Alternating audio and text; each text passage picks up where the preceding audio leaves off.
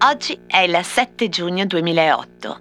È mattina, siamo a Roma e su un divano dell'appartamento del suo residence viene ritrovato esanime il corpo del regista e sceneggiatore Dino Risi, considerato uno dei padri della commedia all'italiana.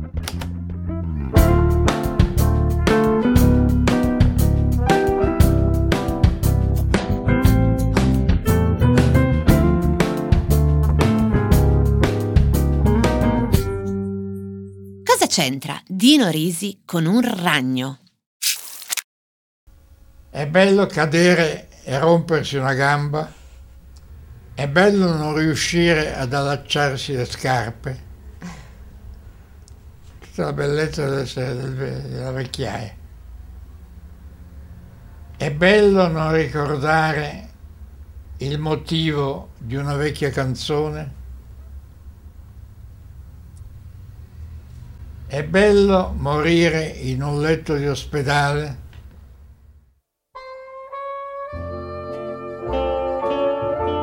Dino Risi, che qui racconta la vecchiaia, ha raccontato benissimo la giovinezza del nostro paese, l'Italia, e negli anni in cui il cinema italiano era il più grande di tutti. È andato a vedere la realtà, l'Italia che rinasceva dalle macerie, e l'ha fatto con un occhio da cronista, l'ha raccontata. Il primo film importante di Dino Risi è Poveri ma belli del 1956 che è stato paragonato a Gioventù bruciata. Vi ricordate, ne abbiamo parlato nella puntata del 22 maggio dedicata ai jeans, indimenticabili addosso a James Dean. Dino Risi racconta quegli anni di passaggio. Lo fa in Una vita difficile del 1961 con Alberto Sordi, Nei mostri del 1963 con Gasman e Tognazzi a far da battatori e poi lo fa nel Sorpasso del 1962 con Gasman e Trentignan. Il sorpasso sarebbe dovuto essere interpretato da Alberto Sordi, che però pare che rifiutò il ruolo del protagonista di Bruno Cortona perché è troppo ciarlatano, spaccone. E quella poi divenne l'interpretazione forse più memorabile di Vittorio Gasman. Vanna più forte? Spingo? Bella buca, eh? Sai, qua vicino ci sono delle belle tombe etrusche. Ah, sì? Beh, io le tombe etrusche me le attacco a... Vai, cavalina! Vai! Attenzione, sta arrivando la polizia stradale, non correre.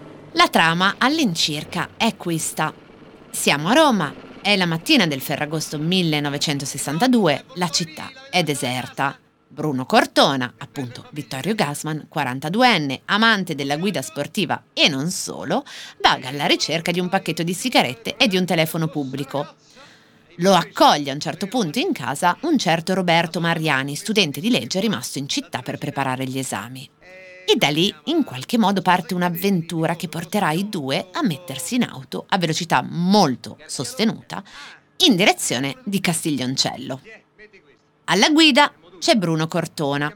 Ogni tappa del viaggio è anche però una tappa di un viaggio interiore in particolare per il giovane. C'è una specie di viaggio di iniziazione di Roberto che un po' vorrebbe separarsi da Bruno, ma un po' ne subisce il fascino, fino alla tragica conclusione. Cioè durante l'ennesimo sorpasso avventato, l'auto guidata da Bruno si scontra con un camion e precipita in un burrone. Bruno si getta fuori salvandosi mentre Roberto muore. Dimmi quando tu. A parte Gasman e Trintignan, però, c'è una protagonista al femminile nel sorpasso, anzi forse quella che si prende più inquadrature in tutto il film, che è la lancia Aurelia B24. Quindi, mio malgrado, oggi qui parliamo di un'auto, o almeno ci proviamo. Prima di tutto, il film Il sorpasso è in bianco e nero, ma la Spider sportiva protagonista in realtà è di colore celeste. Nel 2012, per festeggiare i 50 anni dell'uscita del film, portarono la macchina a Castiglioncello, Livorno.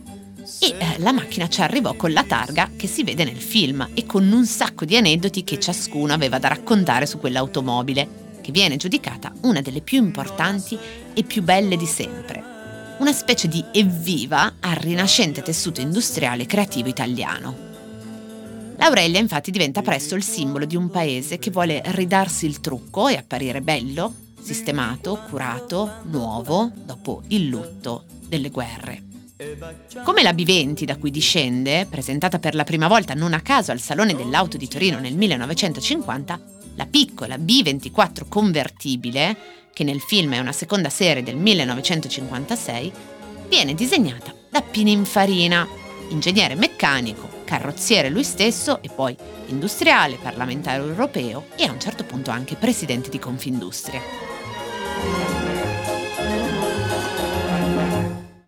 Qui faccio finta di sapere quello di cui parlo, ma non è un caso che ci avviciniamo alle 80 puntate e io non avessi mai nominato nemmeno una macchina. Per me è già tanto saperla guidare e soprattutto ricordarmi dove l'ho parcheggiata. Però, a proposito di Pininfarina, ve ne nomino qualcuna che sicuramente alcuni o alcune di voi avranno in mente e mi immagino che queste persone ricevano con una specie di effetto uh, questo piccolo elenco di scelte che io invece ho fatto solo su base arbitrariamente soggettiva, cioè quelle che mi piacevano di più.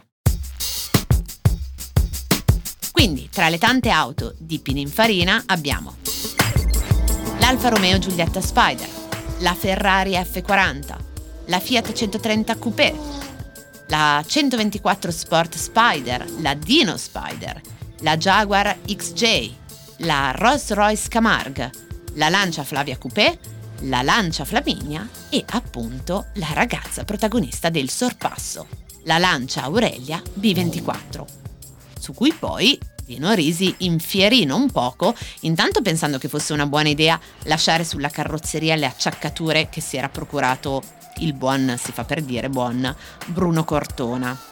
Quelli che erano a Castiglioncello nel 2012 ad aspettarla dicono che ci sono ancora proprio quelle acciaccature sui fianchi della macchina. E poi, alla fine del film, facendola precipitare giù in un burrone.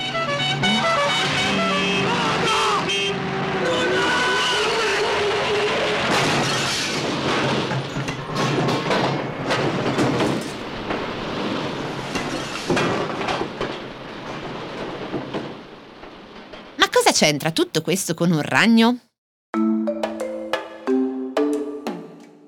Il termine spider, del tipo della lancia Aurelia, deve il suo nome a un'autovettura scoperta a due posti, in cui la minuscola carrozzeria, molto leggera, restava come sospesa tra quattro ruote a raggi, alte e sottili. In inglese Spider Wheel era il nome dato alle ruote munite di raggi in uso sulle auto sportive, perché l'aspetto finale era quello appunto di uno spider, cioè di un ragno.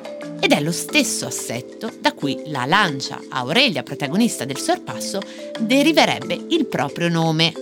Se non che poi, in una specie di metamorfosi kafkiana, ma al contrario e a lieto fine, da ragno la lancia Aurelia B24 nel film si convertì appunto in convertibile o cabriolet e in italiano diventa la cabriolata, dal francese cabriole, fare capriole, che poi sono proprio le capriole che la lancia Aurelia fece ruzzolando giù durante l'ultimo sorpasso. Ed ecco cosa c'entra Dino Risi con un ragno.